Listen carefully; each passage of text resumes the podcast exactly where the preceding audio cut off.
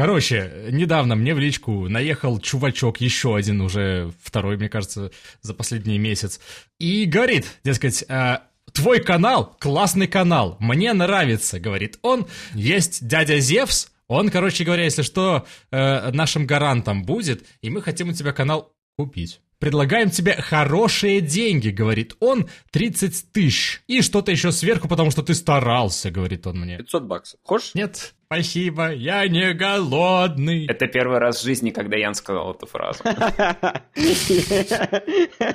Историческое событие. Не вырезайте это, пожалуйста.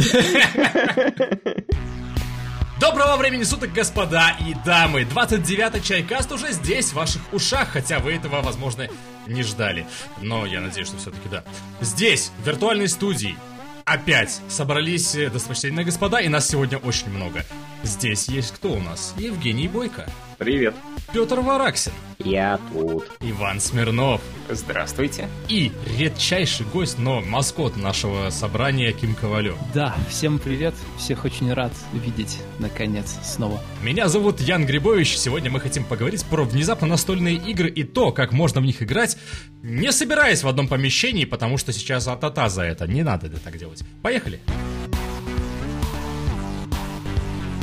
Вы играете в ДНД сейчас, да? И как? По удаленке делаете это? Да. Мы делаем это. На самом деле у меня вот через три часа начинается очередная сессия в ДНД, э, но я-то привык к этому формату э, игры по удаленке, потому что люди, с которыми я играю, они в Канаде, в США, в Британии. И мы играем на английском через, э, в принципе, условно-бесплатную систему Roll20. Условно говоря, это виртуальный стол, на котором можно играть. Вот и все. А связь у нас через Discord. Ну, ты сейчас рассказал, а я все равно ни- ни- ничего не понял. Да, Вань, а получается, ты каждую неделю э, шпрехаешь по-английски э, в рамках ДНД. Верно. А, Это вообще как бы, ну, то есть это не русскоязычное сообщество, это сообщество такое мировое, да, то есть английский язык, это э, там у вас есть Dungeon Master, все четенько, просто у вас есть условный виртуальный стол, где ну, это все происходит в дополнение к ролевке в плане отыгрыша словесного, да? Ну да, и на базе там э, веб-интерфейса тоже упрощающие какие-то инструменты там запрограммированы, то есть там чарник э, автоматизированный, сводка правил, которые можно посмотреть, ну и как бы сам стол, на котором можно двигать эти иконки и все такое. Но в целом, э, как бы, как в хорошем ДНД, это все приблуды, а главное это люди, с которыми ты играешь. И главное, чтобы была нормальная связь.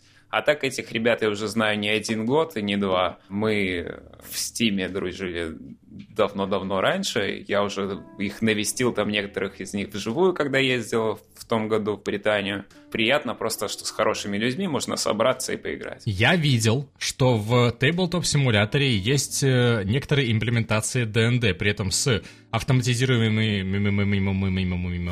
э, чармиками, плюс там фигурки, которые могут шевелиться, например, есть разные библиотеки этих фигурок, и люди, в общем-то, играют. Ты пробовал играть в ДНД в Тейблтопе? Нет, я, мне кажется, это будет слишком... э, Хардкор? Слишком, короче, будет. Это не то чтобы хардкор, слишком э, переусложненная штука, на мой взгляд. Исходя из того, насколько я знаю возможности тейблтопа именно, все, что не связано с передвижением всяких фигурок по столу, там реализовано не очень удобно. Но там кубики зато можно катать классно. Кубики можно катать, но кубики, мне кажется, можно катать сейчас во всех этих виртуальных столах. Ну, Например, вот здесь.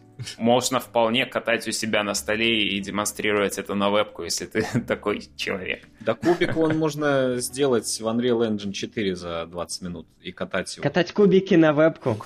Если вы понимаете, о чем, Петя. Я вот знаю, что у Петра сейчас э, тоже свой опыт идет онлайн игр в ДНД, но с немножко другой стороны. Собственно, слона в шкафу не утаить, и мы в прошлом выпуске как раз-таки и говорили о том, что бы собраться сегодня для того, чтобы обговорить именно эту тему. Петр, ты занимаешься разработкой Foundry VTT. А, Скажем так, Foundry VTT это тот же виртуальный игровой стол, про который говорил Иван, только только другой. Лучше. Да, я бы с удовольствием сказал, что только лучше, если бы я знал все нюансы Roll20, про которые Иван говорил. Но я не знаю всех нюансов. Вот. Я лишь один раз сталкивался. Поэтому Петя не маркетолог. Так а я это не продаю. Как только у меня будет доля, я буду говорить как надо. Петь, так а что получается в Foundry? Что ты там разрабатываешь? А, Я разрабатываю одну из игровых систем. То есть фактически Foundry — это фреймворк для разработчиков, если кто-то знаком с таким понятием, э, на основе которого можно уже создавать другие игровые системы типа D&D, типа, не знаю, Ravenloft. не-не, Ravenloft это тот же D&D, ну типа, блин, Warhammer, допустим. Гурпс. э, GURPS, э, Shadowrun и так далее. То есть это игровые системы уже конкретные. Open source, что ли, ну, платформа? Киберпанк. Да, верно. Э, Суть такая, что она не open source, она продается за деньги, но нужна лишь одна лицензия для, ну, для мастера фактически. И все, других лицензий не надо. Если не ошибаюсь, он 50 баксов стоит лицензия. Мне, к счастью, она досталась бесплатно. Не, ну ты же разработчик. Разовая, то есть купил и пользуешься. Да, все верно. Изначально я у чувака этого патреонил, вот, и получил как бы участие в бета-тесте. Мне очень понравилось, и я вот э, решил разрабатывать, ну, вести уже разработку под это дело. А, конкретно я разрабатываю систему Blades in the Dark. Это клинки во тьме. Мгм. Одна из систем очень интересных, вот. Я в нее еще так до сих пор и не поиграл, вот, но у меня уже книга есть. Закос под э, стелс, да? Типа, не закос, точнее, а прям упор в стелс. Взять вот Dishonored и добавить туда Downtime Activities. Короче, игровой этап делится на две части. Это дело, хайст, то есть непосредственный, очень похожий на, я бы сказал... Ну, кор- короче, это вот как Payday, опять тот же. А, как- что же это такое? Пред- пред- Нет, нет, нет, представь себе Payday в сеттинге а, Dishonored. Ну, Вот. то есть вор перезагрузки 2000 какого-то там года. А, да, и а, ты знаешь, я бы, наверное, сказал, что это реально Payday в сеттинге Dishonored. Это можно ли сравнить с Jagged Alliance, например? Которая, как мы знаем, RPG. Если бы я был больше в теме Jagged Alliance, то я бы, наверное, сказал да, скорее всего. Но... Он бы, наверное, сказал, что это не РПГ. Ты играешь там, грубо говоря, начальником, да, а персонажи, да, у них есть там и характеры, и все остальное, и какие-то личные неприязни и прочее, но э, как бы они все пешки в твоих руках, а вот ты руководишь всем. Типа ты Бэйн. Мне на самом деле реально вот как раз этот момент и был интересен. Вот есть игроки, которые играют в партии. За кого они играют в таком случае? Нет, они играют за своих персонажей. Никто не, За не одного. меняется персонажами, за одного. И ты не можешь там сменить этого, взять другого, просто, ну, как бы сегодня, вз- ну, как бы можешь, это же понятно, это не можешь, игра. Но вообще, вообще, да, у тебя один персонаж, и вот как в ДНД ты его развиваешь. Просто у него жизненный цикл, ну, не такой длинный, и он реально приближается к концу с каждым разом. Там растет у него стресс, растут у него травмы, и рано или поздно он его либо арестовывают, э, там, там просто очень много специальных механик, которые, допустим, снижают э, розыск самого отряда, если кого-то из э, группы поймали и посадили в тюрьму. Соответственно, это может быть как м, система жертвы такой, так называемый. То есть человек может пожертвовать э, своим персонажем, чтобы отвести подозрения от всей группы. Ну и сделать нового. В общем, все по классике. Персонажи либо сходят с ума, либо умирают. Да, ну это по другой классике, но в общем и целом да. И система интересная, у меня просто... Я, мне понравился сеттинг, я взял себе вот э, книгу заказал и э, еще карту заказал. Ну, правда, с картой вышел нюанс. В магазине, в котором я ее заказывал, это переводной, она выглядела э, где-то как лист А3. А пришла как листа 6. В общем, когда она пришла, она размером, не знаю, наверное, с весь мой пол в зале. К сожалению, она слишком большая. Повесь ее на стену сзади, будет классно. Ну, она еще на такой клееночке приятной, на нее можно даже разливать, если что. Вот, Там, это так, стили на пол, реально. там реально эле- элемент еще стратегии, то есть вот в э, перерывах между заданиями можно там э, захватывать какие-то территории, эти территории находятся под властью других банд каких-то. Ну, ты играешь за бандитов фактически, которые стараются продвинуться в городе. Вот, там есть другие территории других банд, э, и ты можешь у них отжимать территории. Для этого нужна огромная карта, чтобы ориентироваться во всем этом городе. Ну, короче, такая вот штука. Можно ли на ее основе сделать Payday настольно? Я думаю, да. Сделай. Мы разбогатеем, чувак, потом DLC будем выпускать с миссиями новыми. Э, Вот Blades in the Dark это конкретная система, а там, по-моему, есть более абстрактная, что-то там in the Dark, не помню, что in the Dark. Современность, типа, или что? Нет, нет, она абстрактная, не привязана к сеттингу, типа такого. Да, ты можешь, видимо, сеттинг любой делать, хоть постапокалипсис. Да, да, да, да, да, У тебя типа есть того. условно механики взаимодействия метательного, там не холодного оружия, да, а то, что это будут стрелы, луки или плазменные винтовки, ну, ты уже пропишешь отдельно. Как D20, короче. Фактически, да. Ну, я еще эту тему не изучал, я конкретно клинков сделал. Вот. Ну и выложил. На самом деле, длительный процесс был разработки, потому что изначально я думал, ну, сделаю эти чар-листы, да мы поиграем. Но втянулся там, э, там на самом деле очень много нюансов, э, и в итоге сделал всю систему целиком. Единственное, только ролл, ну, куб- кубики еще не сделал в процессе. Объясни тогда, в чем вообще, ну, для чего нужна Foundry для всего вот этого? Почему чем нельзя это преимущество сделать конкурентное? да. не конкурентно даже, а вот почему тебе нужно разрабатывать что-то там для нее, вот чтобы эта система работала на Foundry, хотя, ну, можно же было бы в том, же- допустим, я себе представляю Tabletop, да, где ты просто берешь не знаю, любую фигурку и говоришь, это, короче говоря, у меня киберпанк-боец, или орк, или дракон, или, блин, что хочешь вообще. При этом, ну, од- один тоже медиатор держа в руках. А, опять же, оружие, это там лук, бластер и так далее. Э, механика, кидай кубик просто. Ты ее, типа, знаешь, у тебя в голове, или есть книга, да, ты знаешь правила, просто делаешь вот по клеточкам, что нужно. Зачем это нужно как-то имплементировать в общую систему? Да, ну, в общем, это хороший вопрос для любой такой системы. Для тех, кто не знаком, собственно, с разработкой, что такое фреймворк. То все, что ты описал сейчас, я не должен делать, когда делаю свою систему в Foundry.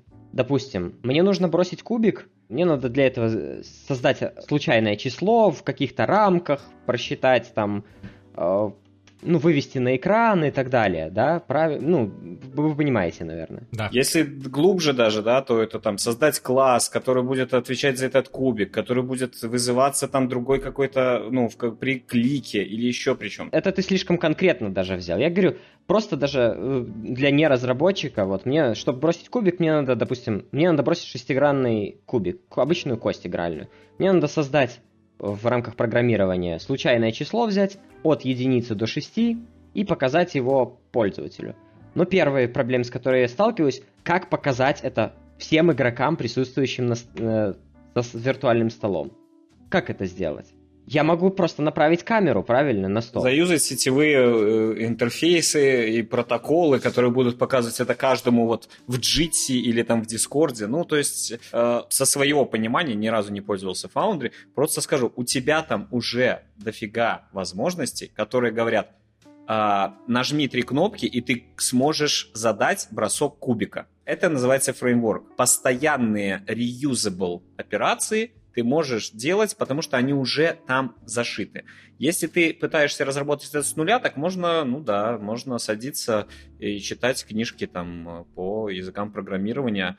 А в то время как Foundry, скорее всего, я не уверен, тут э, Петя, может, сам поправит, э, позволяет вообще с минимальным знанием программирования сделать, задать какую-то систему. Но звучит так, как будто бы бумеры изобрели консоль. Слушай, а зачем показывать как бы эту цифру, если можно сразу же с ней что-то сделать? Ну, типа в умных РПГшках, э, которые мы играли в детстве, например, Baldur's Gate какой-нибудь там или что-нибудь такое, ты даже не кидал кубик, ты даже можешь не узнавать там, что кинулось, ты просто получал урон, и у тебя сразу же на хпшке это отражалось. Foundry все это делает или нет? И сейчас Петя ответит на этот вопрос, но я все-таки задам тебе один важный вопрос. А зачем ты играешь вообще в настольные игры? Для общения с друзьями и развлекухи. Приключение какое-то, фантазия, импровизация. Так вот, э, виртуальные вот эти системы, они, в принципе, созданы не для того, чтобы э, скрыть от тебя э, определенные элементы, которые ты бы э, хотел, там, те же кубики, держать в руках и кидать, и видеть. Это очень классно. Э, хотел бы, э, ну, иметь у себя за столом, но не можешь этого сделать, потому что один там в Америке, второй в Грейт Бриттон, а третий в, пан- в закрытой карантинно-вирусной стране, да. Вот. Пандемониуме. А, и именно поэтому они моделируют, моделируют то самое, вот ту самую ситуацию, в которой ты играл бы с ними за столом. Поэтому ты должен увидеть и кубики катящиеся, и бросок кубика, и его результат, а не просто нажать кнопочку, сказать «я бью этого» и увидеть то, что он умер. Хотя, наверное, скорее всего, вот сейчас Петя ответит, можно или нет, там можно как бы этот вопрос и скрыть, и ты просто сможешь ну, видеть драку как драку, ну и все. То есть нету кубика. Ты нажал кнопку, он ударил. Да и даже если смотреть со стороны, собственно, настольных ролевых систем, типа того же ДНД, есть куча элементов, которые завязаны именно на то, что ты знаешь результат своего броска. И ты можешь его там, например, поменять или еще что-нибудь в таком духе. То есть это не тот вопрос, который стоит задавать, мне кажется. Но я уже его задал, так что, что же скажет Петр? А, в общем и целом, Женя вот сказал конкретно о том, что это можно замаскировать, и да, действительно, это можно замаскировать. Зачастую стоит видеть именно бросок, потому что это суть настольной ролевой игры. То есть задача тут стоит не в перенесении ее в, в область компьютерной игры, а в просто перенесении настольной ролевой игры с присутствием в настольную ролевую игру на расстоянии. Вот и все. Кстати, тут интересный момент. Э, будет ли развитие дальше? Вполне возможно, что лет через 5-10 действительно мы будем играть в условные Baldur's да, но все вместе. Ну, я имею в виду... Но, э, Ян, сейчас, сейчас э, вот этот тейблтоп симуляторы все остальные, они симулируют исключительно тейбл на котором расположена вот эта штука. Там недостаточно а, еще элементов, чтобы представить Минастерит вот э, со всей вокруг, да, не знаю, там, э, со всей вокруг э, растительностью и с архитектурой и со всем остальным э, на том уровне, в котором ты можешь это представить в AAA игре типа Shadow of Mordor. Я не знаю, есть там Минастерит, нету? Наверное, есть, в принципе. Ну, любая вот такая вещь. Поэтому погружение, оно ос- осуществляется не за счет классных вот этих там э, рендеров, э, текстур и очень классной детализации, оно осуществляется за счет того, что ты все-таки с людьми играешь в ролевую игру. И как результат, тут можно, с одной стороны, пожертвовать, э, ну, действительно тем, что все-таки вы по квадратикам или шестиугольничкам ходите на поле, да, но, с другой стороны, э, играете в разговорный жанр, да, в игры разговорного жанра. То есть там, где ты должен описать, что ты делаешь, а не просто увидеть это на экране. Нажал правой клавишей, ой, я не могу сделать прыжок с перепад-выпад ну, значит, я просто прыгаю, да. А Петя вполне может это сказать. Я сейчас делаю прыжок с перепад-выпад Можно ли сказать это, Петя? Да, я делаю прыжок с под... Короче... А! Обман! Евгений обманул нас. Перепад-выпад Переп под выподвертом. Это был critical failure. Главное сделать не быстро, а так, чтобы всем было хорошо. Особенно прыжок с переподвыподвертом, да-да-да. Особенно прыжок, да. Вообще интересная тема вот этих всех э, фреймворков. Я вставлю свои 25 копеек. Даже рубль давай, до рубля догоняю же. И самоизоляция, все дела, решил э, что-то посмотреть на Unreal Engine. Посмотреть в смысле пощупать? Ну да, полноценно там что-нибудь по -по поюзать, посмотреть, как там блупринты работают, uh-huh. потому что C++ я с универа уже не помню. вот. Но, в принципе, тема-то та же, просто движок — это нечто более глубокое, оно, э, уровень абстракции меньший, да, то есть ты все-таки не кубик э, полностью уже запрограммировал и даешь э, юзеру, а ты все-таки этот кубик, ты квадратик, в смысле, ну, кубик, ты условно, квадратик. кубического, кубического, ну, шестигранную хрень какую-то, да, которую ты создаешь в этой штуке, налепливаешь на нее там шесть акторов, которые которые отвечают за разные цифры, и там уже пытаешься это сделать. Но, по сути, тема та же. Если бы мы до сих пор э, работали без движков, фреймворков и всего остального, мы бы работали на чем? На ассемблере. Это, кстати, тоже уже уровень абстракции. Лекция от Евгения. Ассемблер как высшая точка абстракции. Низшая, низшая, наоборот. Это, наверное, первый уровень абстракции, там плюс-минус. Хотя Петя, он, может быть, поправит. Там, Я-то что? Ты ж программист. Ты ж программист. Вот.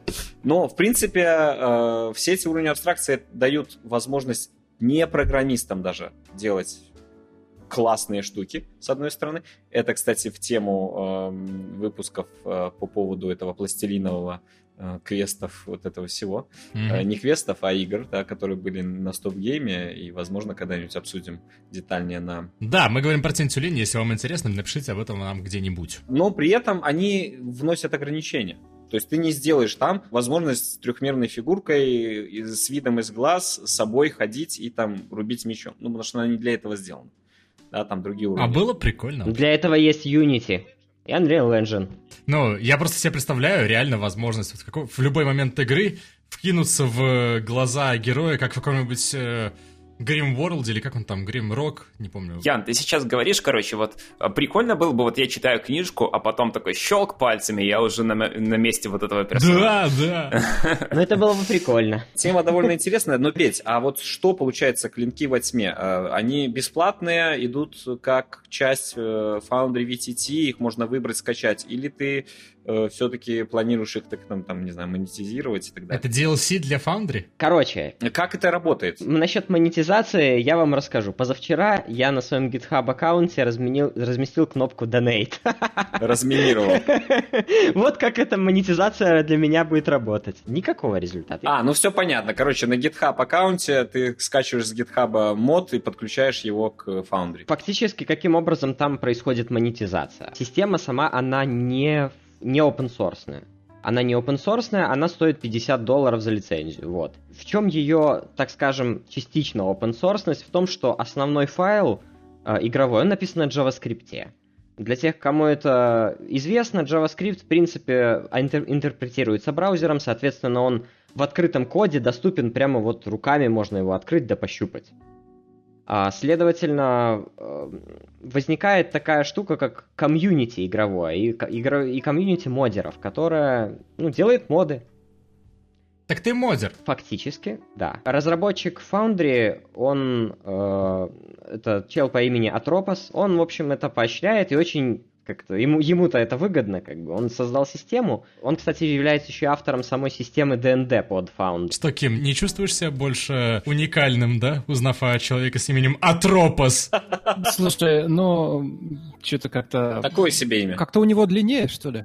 Да. Небось, еще и расшифровывается длиннее, Ким. О, это спорный вопрос, ты знаешь. Не знаю. Короче, суть в том, что... В лифтах суть. Нет, в лифтах не суть, уже давным-давно. А Фактически, да, я, э, можно сказать, модер. Здравствуй, Спасибо, Петр. да. Молодец, Петр. Мы гордимся тобой, Петр. В мире, в котором есть Roll20, зачем делать Foundry VTT?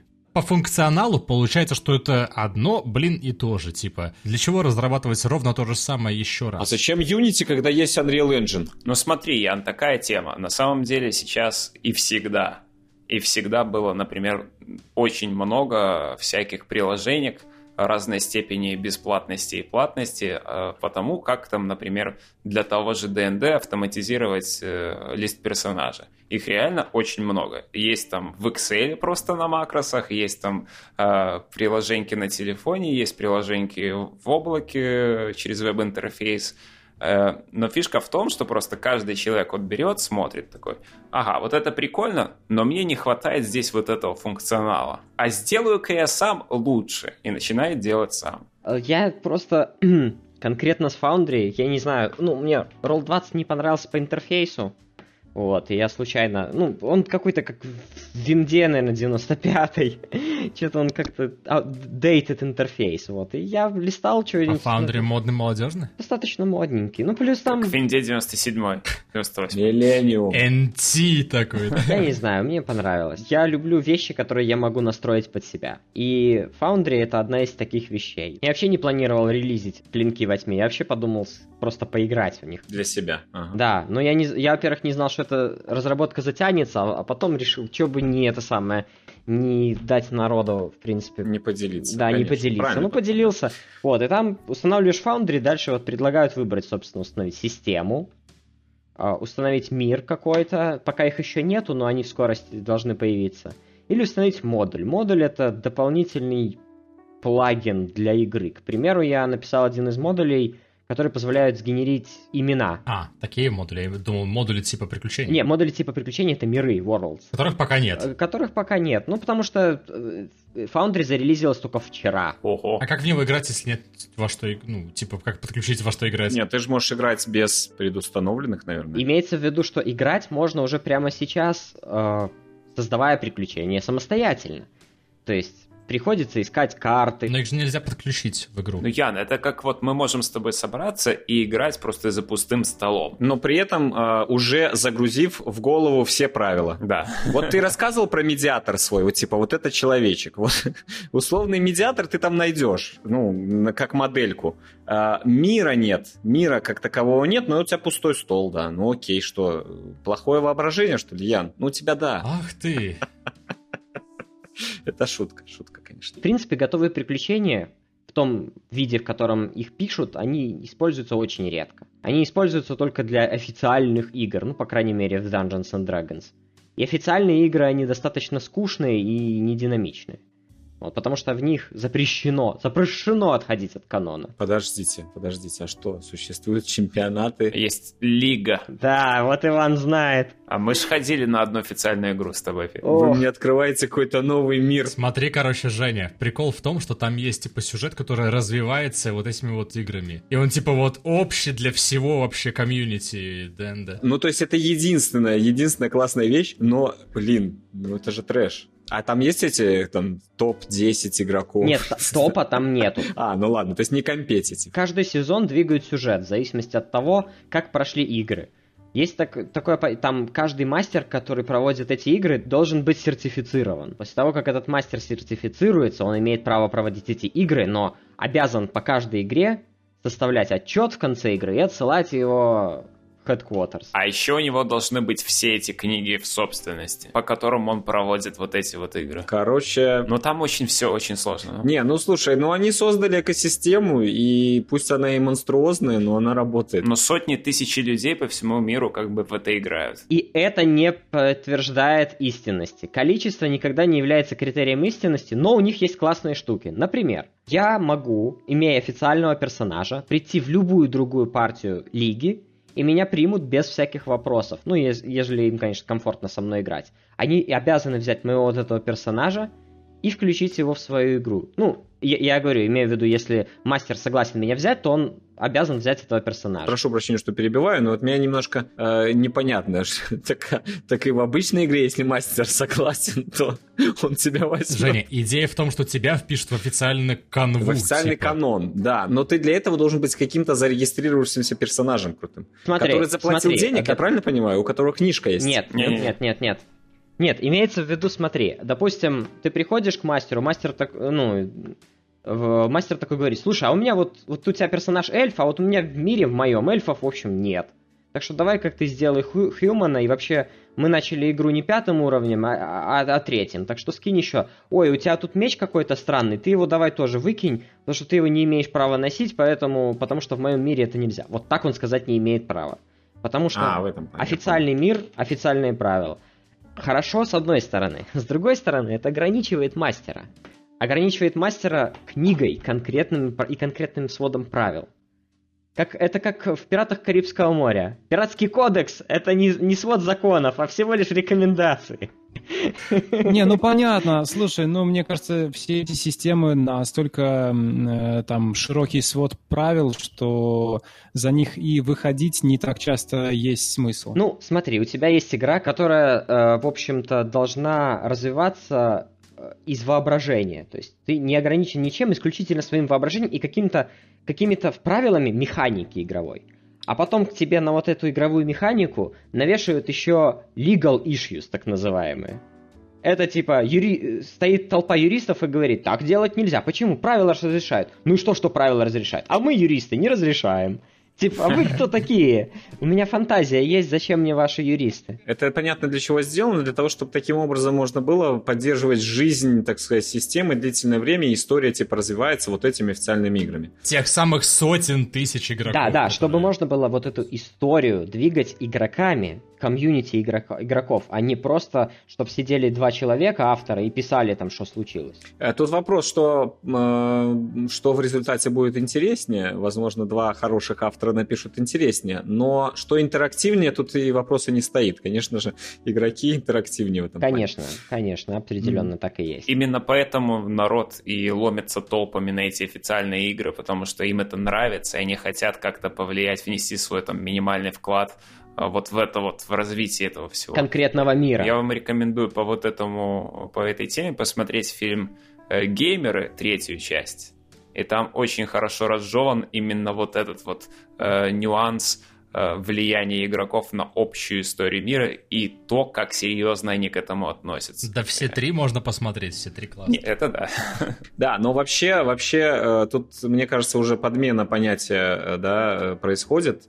Люди не просто идут, потому что им нравится игра, а идут, потому что им нравится комьюнити, и они хотят, ну, так сказать, внести вклад. И они действительно могут тоже понимать, что игра скучная, но зато это лига. Но да. тут возникает у меня есть... вопрос личный. А, вот ты говоришь, что любая такая игра развивает, но знаешь, а вот это получается быть зависимым от того, как кто-то там поиграл, а вдруг они плохие игроки? Окей, может быть даже мастер классно, а игроки плохие, от них же тоже строится этот сюжет. И получается, что то, где мой мир вот существует, мой персонаж, да, э, моя партия, там, мои приключения, оно зависит от того, как какие-то там левые люди плохо отыграли, например. Ну, Ян, э, например, после 917 года э, твоя жизнь ну, не твоя лично, а там твоих дедов и прадедов, зависело от того, как э, некие левые люди отыграли там какую-то ситуацию. То есть тут есть важный момент. Э, если э, Wizards of the Coast создали огромную там, ми, ну, огромный мир, по сути, вселенную, да, а, то то, что в части этой вселенной происходят какие-то эпические события, может повлиять или может не повлиять на тебя, на персонажа обычного маленького эльфа третьего уровня. Ты же эльф? Я на шаре живу, я не знаю. Я вот, честно говоря, с этим не хочу соглашаться, с тем, что мы должны, типа, подчиниться общим правилам этой игры, Собственно, игру мы для того и сделали, чтобы уйти из детерминизма реальной жизни в детерминизм жизни виртуальной. Опять новые слова в Шайкасте. Детерминизм — это... Определенно. То есть, типа, ты не можешь повлиять на собственную судьбу. Предопределенность, я бы сказал. Если мы переходим, ну, условно, в плоскость должны, не должны, да никто не должен. Играйте в своих мирах, никто же никого не заставляет. Но история двигается — да, условно, она двигается. Если вам нравится, вы остаетесь условно в этом мире. Нет, дроу ответ. Ты дроу? Нет? Бывало. Так вот, если не нравится, ну, господи, берете и создаете условный свой мир, вот и все. Тот же Gloomhaven, ну, Слушайте, ну, замечательная вот э, настолка, которая, убрав мастера, да, э, по сути, дает людям возможность играть, но из-за этого там механики мастерские, они отыгрываются самой игрой, да, там какими-то случайными событиями, либо твоими решениями, которые э, ты не знаешь, как влияют на мир.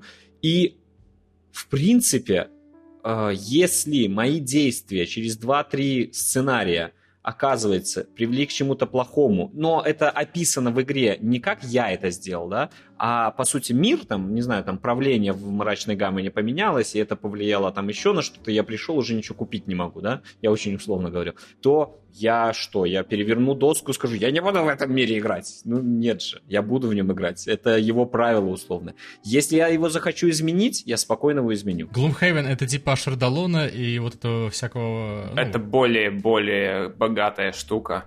Это, по сути, это, как Женя сказал, насколько я знаю, это реально ролевая игра без мастера. А. Очень, очень глубокая, огромная там здоровенная коробка, 10 килограмм. Ну, потому что мне на ум приходит вот этот Ашардалон и проще подобные игры, где у тебя просто там миссии выстраиваются, ты идешь, открываешь там рандомную, тянешь э, кусок земли, да, ляпаешь его и идешь по данжу этому. Там история, э, скажем так, то есть там данжи и вот эти все миссии, они полностью продуманы изначально, они ложатся в общую историю, и при этом она, ну, там, разветвленная. При этом это легаси игра, то есть ты э, лепишь, условно говоря, на посещенные на карту Э, точки наклейки, лепишь там э, всякие изменения на карте того, что у тебя происходит, там в городе, кто там правит и так далее и тому подобное. И как результат, э, второй раз, чтобы в нее поиграть, ну, нужно постараться. это все либо отдирать, либо записывать как-то на отдельный листик. Но при этом там, я не помню сколько, под 200 сценариев именно боевок, да, и плюс в дополнение к этому огромное количество каких-то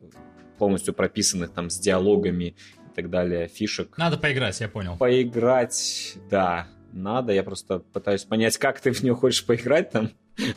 как корабень огромная, сейчас не очень сложно поиграть. Хотя, я не знаю, есть она в Roll20 или там вот в тейблтопе. В тейблтопе есть. Это сейчас э, по рейтингу самая топовая настолка вообще. Вообще, э, я еще, кстати, раз уж мы э, с основной темой плюс-минус разобрались и уже скоро заканчиваем, э, хотел вот быстренько ну, порекомендовать. Действительно, если устали от всяких стрелялок и игр, которые заставляют вас становиться плохими людьми, которые с кем-то соревнуются и убивают и так далее, SnowRunner, народ, такого симулятора грязи, такого симулятора... Э, Глина Месилова? Такого симулятора больших машин, которые возят всякую чухню по э, Сибири, по Аляске и по, э, как ни странно, штату Мичиган. Death Stranding? Да, дай ты мне закончить рецензию, условно, да? Э, ну, его давно не было. Его давно не было. Uh, Death Stranding Vibes там очень очень чувствуется, потому что ты тоже э, наслаждаешься хорошей музыкой, правда, больше в стиле такого кантри-рока, когда ездишь э, э, по этому говну. Э, и действительно, э, ну, игра вот, она совершенно... Все челленджи там позитивные, да, то есть ты один раз застрял в каком-то говне, второй раз застрял, тебе за это ничего, кроме потери времени, потому что ты эвакуируешься и потом там пытаешься другими путями, не происходит. И оказывается, вот это то, чего, ну, многим людям, которые вот я вот э, два дня вот играю, да, не хватало, да, то есть мы все привыкли, там что-то, ты бегаешь в этот Modern Warfare, там убил, тебя убили, какие-то там КД падает, еще что-то, ты бегаешь там какие-то Destiny, ой, там не могу рейд пройти, ужас какой. А, в Overwatch я вообще молчу, это самая токсичная игра в мире. И вместо этого ты под классическую контрийную, прикольную, такую рок-контрийную музычку катаешься по э, американскому задрипанному штату Мичиган, э, достаешь каких-то застрявших в болотах э, реднеков, э, садишься потом на свой джипик и едешь куда-нибудь на вершину горы, за что тебе там еще и деньги платят, посмотреть на красивый закат. Очень приятная, медитативная, интересная, классная игра. И там есть кооп на четырех человек, который превращает это просто в какую-то великолепную головоломку вида «я вытаскивал этого, я застрял, приедь, вытащи меня, чтобы я его вытащил». Это очень весело, это очень прикольно. И обязательно пользуйтесь лебедкой. Ребята, а расскажите, кто вообще пил какой чай сегодня? Я, собственно говоря, э, считаю этот выпуск продолжением предыдущего, поэтому я э, продолжил пить э, Да Е Бин. Замечательный пуэрчик, вообще без горчинки, очень классный, советую. А, серия буфанов tshop.by. А, надеюсь, э, Саша мне занесет за рекламу. Занесет. Хотя бы чая. Что там у тебя, Ян? Все еще тест, но теперь уже это не pleasure, не флирт, как был в прошлый раз, а the sunrise. Восход солнышка. На самом деле просто тупо черный чай, короче. А я сегодня пил иван-чай с плодами боярышника и шиповника. Неплохо. Замечательно. Аким сегодня пил? Какавушку на чайкасте. Вообще-то э, чай я тоже сегодня пил. Да, как это какой? Ну, и это чай какой-то, он как-то называется «Настоящее удовольствие» с какими-то тропическими фруктами. Короче, то, что можно на стендах у нас в рассыпную. Как? Надывость в соседях. Вот то я и пью. Ароматизатора туда набухали, походу, кучу. Вот и все. Настоящее удовольствие. Окей, ладно, поболтали и э, будет. Спасибо вам за внимание, спасибо вам за компанию, господа. Всем спасибо. Спасибо всем за компанию, всех был рад увидеть. Пока-пока. Всем пока. Покедова.